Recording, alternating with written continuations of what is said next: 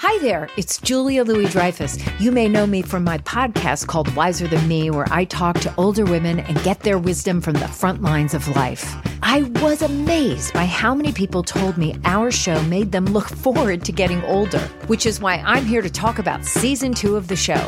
Sally Field, Billie Jean King, Beverly Johnson, Ina Garten, Bonnie Raitt, just to name a few. All hail old women. Wiser Than Me season two is out now from Lemonada Media.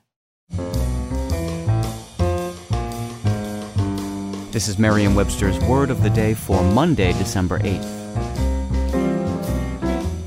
Brought to you by the new Merriam Webster's Advanced Learners English Dictionary, designed for students and teachers of English as a second language. Learn more at learnersdictionary.com. The word of the day for December 8th is carpaccio, spelled C A R P A C C I O. Carpaccio is a noun that means thinly sliced raw meat or fish served with a sauce. Here's the word used in a sentence. Though the menu is large, stick with the steaks and the beef carpaccio at this sleek, airy restaurant. Carpaccio isn't the only dish named after a person, though its name might have the most artful origin.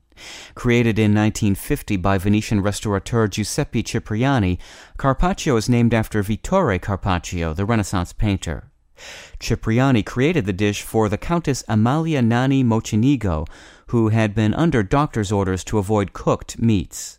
According to Cipriani's memoir, he chose to name the dish after Carpaccio because the red in the beef matched the colors found in Carpaccio's paintings. Recently, some restaurants have begun using the term for similarly prepared non meat dishes, such as pear carpaccio.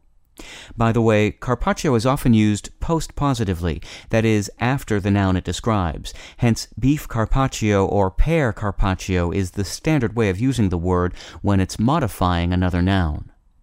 I'm Peter Sokolowski, and this was your word of the day for Monday, December 8th.